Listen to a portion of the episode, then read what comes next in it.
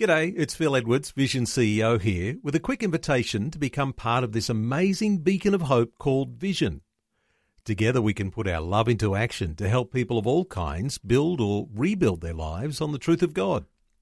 Please consider the part you can play during our upcoming Visionathon appeal, remembering that it's your support that makes Vision possible, including this podcast. This podcast is made available by Vision Christian Media thanks to the generosity of our supporters. Your donation today means great podcasts like this remain available to help people look to God daily. Please make your donation to Visionathon today at vision.org.au. Faith and worry cannot coexist together. When faith walks in, worry walks out. So we want faith in our life, not worry. It's been said when you trust, you do not worry and when you worry, you do not trust. There are so many opportunities to worry in our lives, especially here in 2020. But Pastor Greg Laurie says we have at least as many opportunities to trust God. So let's face the obstacles with great faith that are before us. This is the day when the lost are found.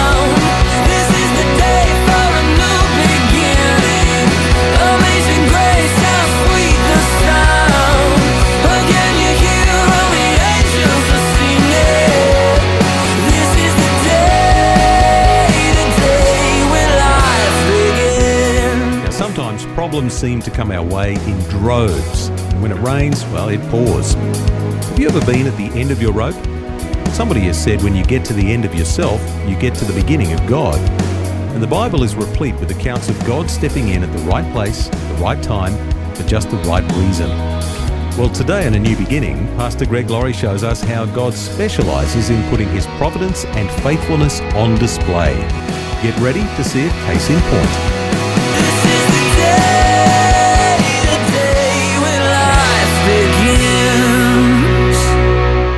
You know, one of my favorite stories in the Bible is the story of David and Goliath. It's such a perfect story. We love to tell it to our children, but listen, it's not a fairy tale.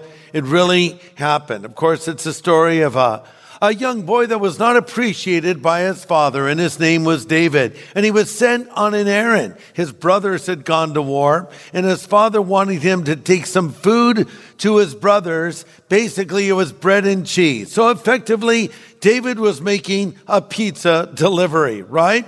Or a quesadilla, if you will. He brings bread and cheese to his brothers. And as he arrives in the camp of the Israelites, he hears the voice of a giant, oversized man down in the valley of Elah, just bellowing out, send someone to come and fight me. That man's name was Goliath. Nine feet, six inches of solid muscle. Everyone was terrified of this giant of a man. No one was willing to go and fight him until David showed up. And of course, he went and faced off with Goliath. You know, an interesting thing about that story is Goliath wasn't just hanging around down in the valley saying, send someone to fight me. He was coming up into the camp of the Israelites. He was right up in their business, uh, taunting them right there. Hey, come on, man, let's fight. And that's how giants are. You give them an inch and they'll take a mile. You say, Greg, what are you talking about with giants? I'm talking about giant problems. I'm talking about giant challenges. I'm talking about giant addictions. I'm talking about what you're facing right now. Maybe as you're listening to me, you are facing a gigantic problem. I have some good news for you right now. God is bigger than your giant. God is bigger than your problem. So the key is if you understand and see God as you ought to, you will see your problems for what they are. Listen, if you have a big God, you have small problems. And if you have big problems, do you have a small God?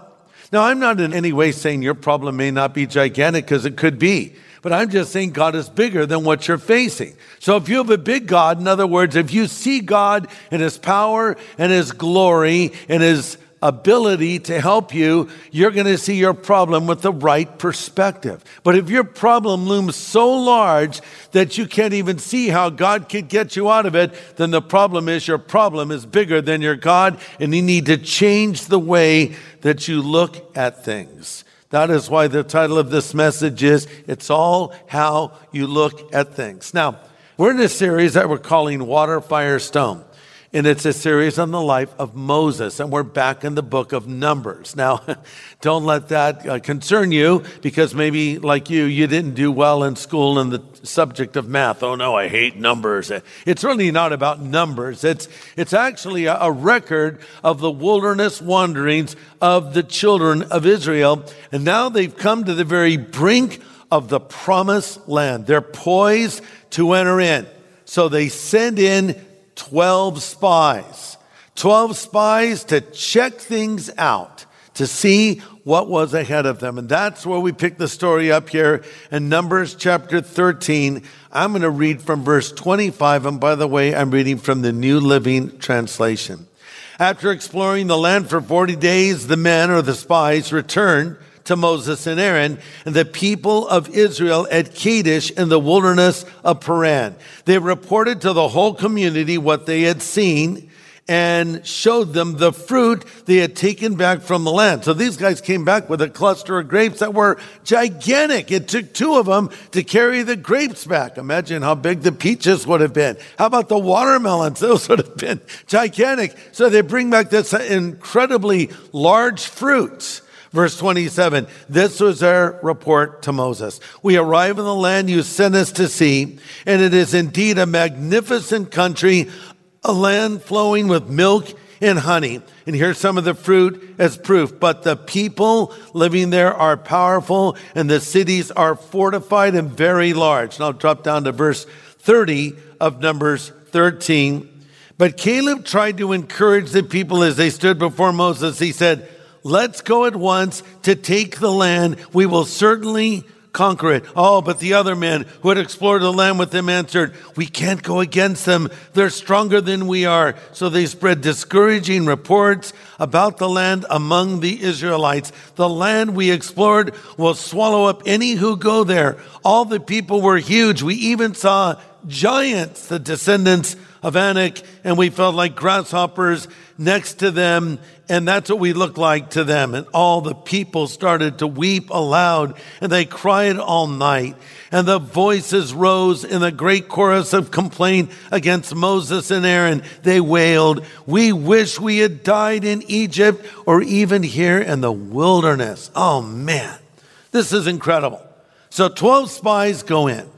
10 of them give a discouraging report, to give an encouraging report. It all comes down to how you see things, how you look at things. First, there was the majority report from the 10 spies. You see, their problem was they did not see God for what He is, they only saw problems. Listen, God promised them a land flowing with milk and honey. God promised He would give them the land, but they ignored what His word said and put their eyes on circumstances, on obstacles, on challenges, on giants, and ultimately on defeat. That's because they had a small God and thus they had big problems. But then there's the minority report. This is basically Joshua and Caleb.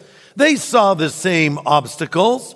They saw the same challenges, but they also saw opportunities and great victories if they would go into the land. So here's what it comes down to. It's all how you look at things. We all face problems. We all face obstacles. We all face challenges and we all face giants. But can you see them in the light of who God is? Don't look at God in the light of your problem. Look at your problem in the light of God. Again, He's bigger than what you're facing. If you're taking notes, here's point number one. The problem here is they focus their attention on the obstacles rather than their objective. Let me say that again. They focus their attention on the obstacles rather than their objective. Uh, Numbers 13, 28, they saw that people were powerful and the towns were fortified and the people were very large. Listen, obstacles are frightening things when you take your eyes off of the objective. When you fix your attention on the obstacle rather than the objective, fear will always eclipse your faith. Point number two When you allow fear to grip you, everything is affected. When you allow fear to grip you, everything is affected. Look at Numbers 14 now, verse 2. Their voices rose in a great chorus of complaint against Moses and Aaron, saying, We wish we had died in Egypt, even here in the wilderness, and now you're going to let us die out here. We would rather return to Egypt. What? Return to Egypt? These people had lost perspective. Have you ever been so discouraged you wanted to die? That's literally how they felt because they were allowing their fear to overwhelm them. Listen to this. Faith and worry cannot coexist together. When faith walks in, worry walks out. When worry steps in, faith walks out. They don't get along. Do you know some people that don't get along? If you invite folks over to your house, well, I can't invite this person and this person because they always get into an argument. Well, that's how faith and worry are. They, they cancel each other out. So we want faith in our life, not worry. It's been said when you trust, you do not worry. And when you worry, you do not trust. And so these people are facing difficulty, but every Christian will. Listen, the Christian life is not a cakewalk. It's a conflict. The Christian life is not a playground, it's a battleground. So let's face the obstacles with great faith that are before us. Great to have you with us today. If you've just tuned in, this is A New Beginning with Pastor Greg Laurie from Harvest Ministries in California, USA. He's also the senior pastor of Harvest Christian Fellowship. Now, he's bringing some observations from Scripture today as we learn how to adopt God's perspective in our obstacles in life. The message is called It's All How You Look at Things. Point number three God does not want you to run from your giants, He wants you to attack them.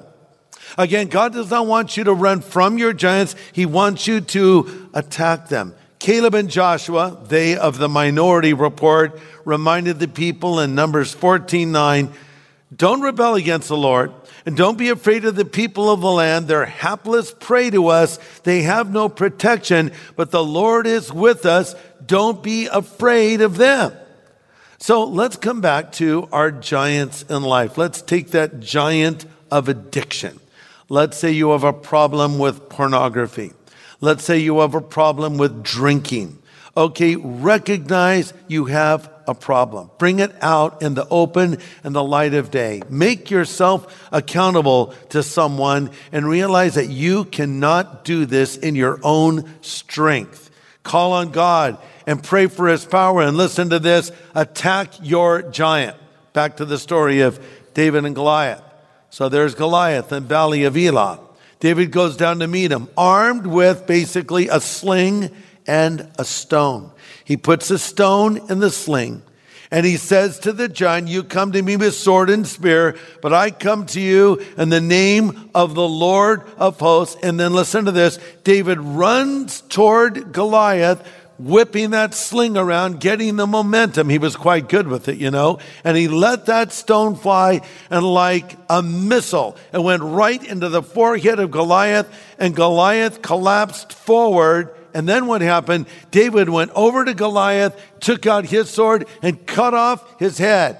By the way, Goliath must have had a big head because he was a big dude, nine feet six inches. David's cutting his head off. It probably wasn't like whoosh, it was probably more like, you know, took a while. Then he holds it up. Pretty gross. Greg, why are you giving us these details? People, this is in the Bible. The Bible gave us these details. So what's the point?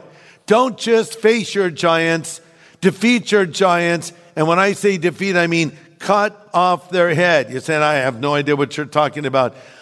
Don't leave any backup plan to go back and do that thing again. Take alcohol. Take the booze, pour it down the toilet. Don't just put it in the back cupboard so you can go to it later. If you have drugs, get them out of your life. You have pornography, get it out. If you have to cut off internet service or whatever, get it out.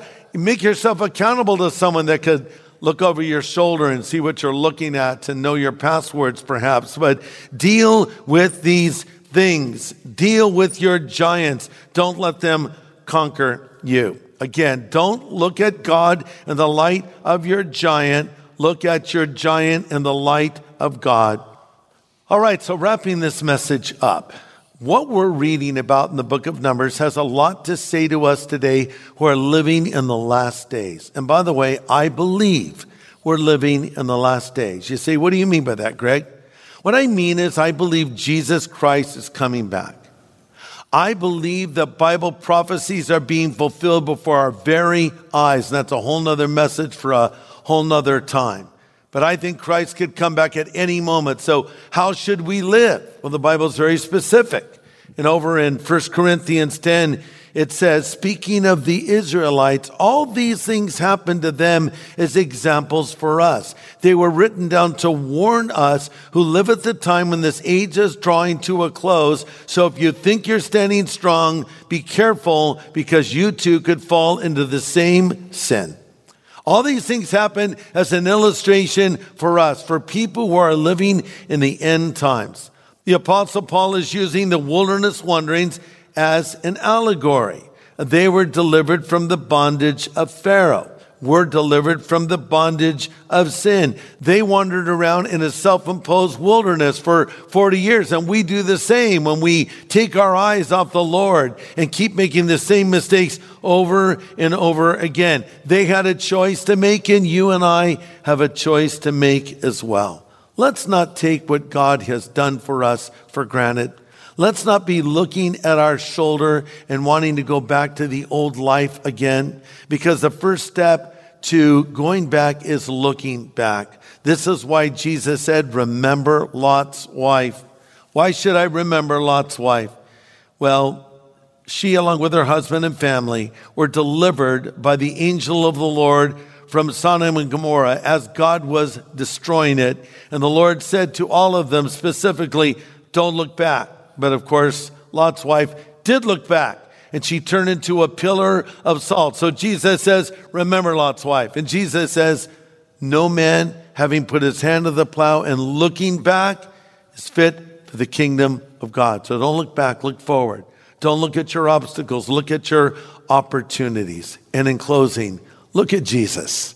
Everything I've said today is for a person who has put their faith in Jesus Christ. You see, Moses delivered the Israelites from the bondage of Pharaoh. And guess who died on the cross to deliver you from sin? Jesus Christ, God's own son, came down to this earth on a rescue operation 2,000 years ago and died on the cross for all of our sin. And he rose again from the dead. And now he stands at the door of our life and knocks and says, if we'll hear his voice and open the door, he'll come in.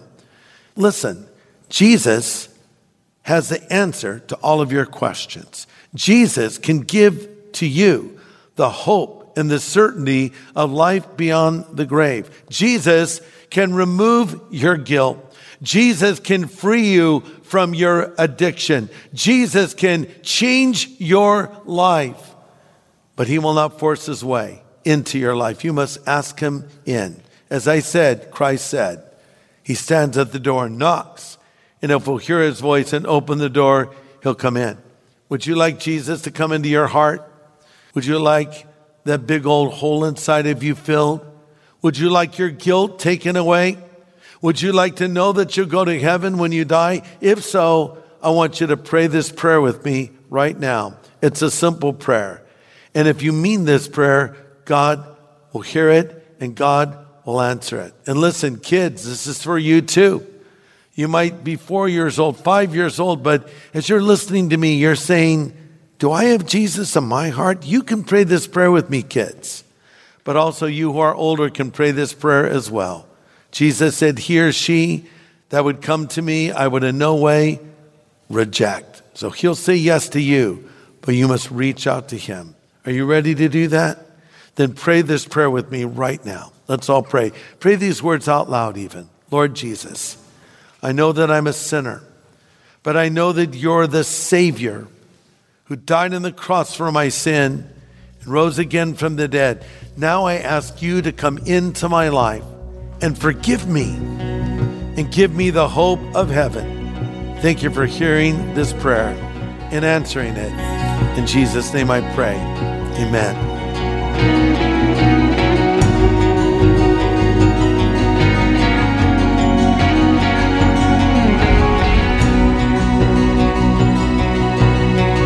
Concordant prayer from Pastor Greg Laurie for those who've wanted to make a change today in their relationship with the Lord. And if you were one of those who've just prayed that prayer with Pastor Greg and you've asked Jesus to be your Saviour, we'd love to help you as you begin living the Christian life. Let us send you our New Believers Growth Packet. It'll help you walk with the Lord each day. We'll send it to you free of charge or obligation. Just call 1 800 00 50 11 for the New Believers Growth Packet to build a solid foundation for your faith. Well, next time, as Pastor Greg continues our study in the life of Moses in his series Water, Fire, Stone, we'll take a candid look at an angry outburst on the part of the prophet, and we'll learn some important lessons from Moses' terrible mistake. That's next time on A New Beginning.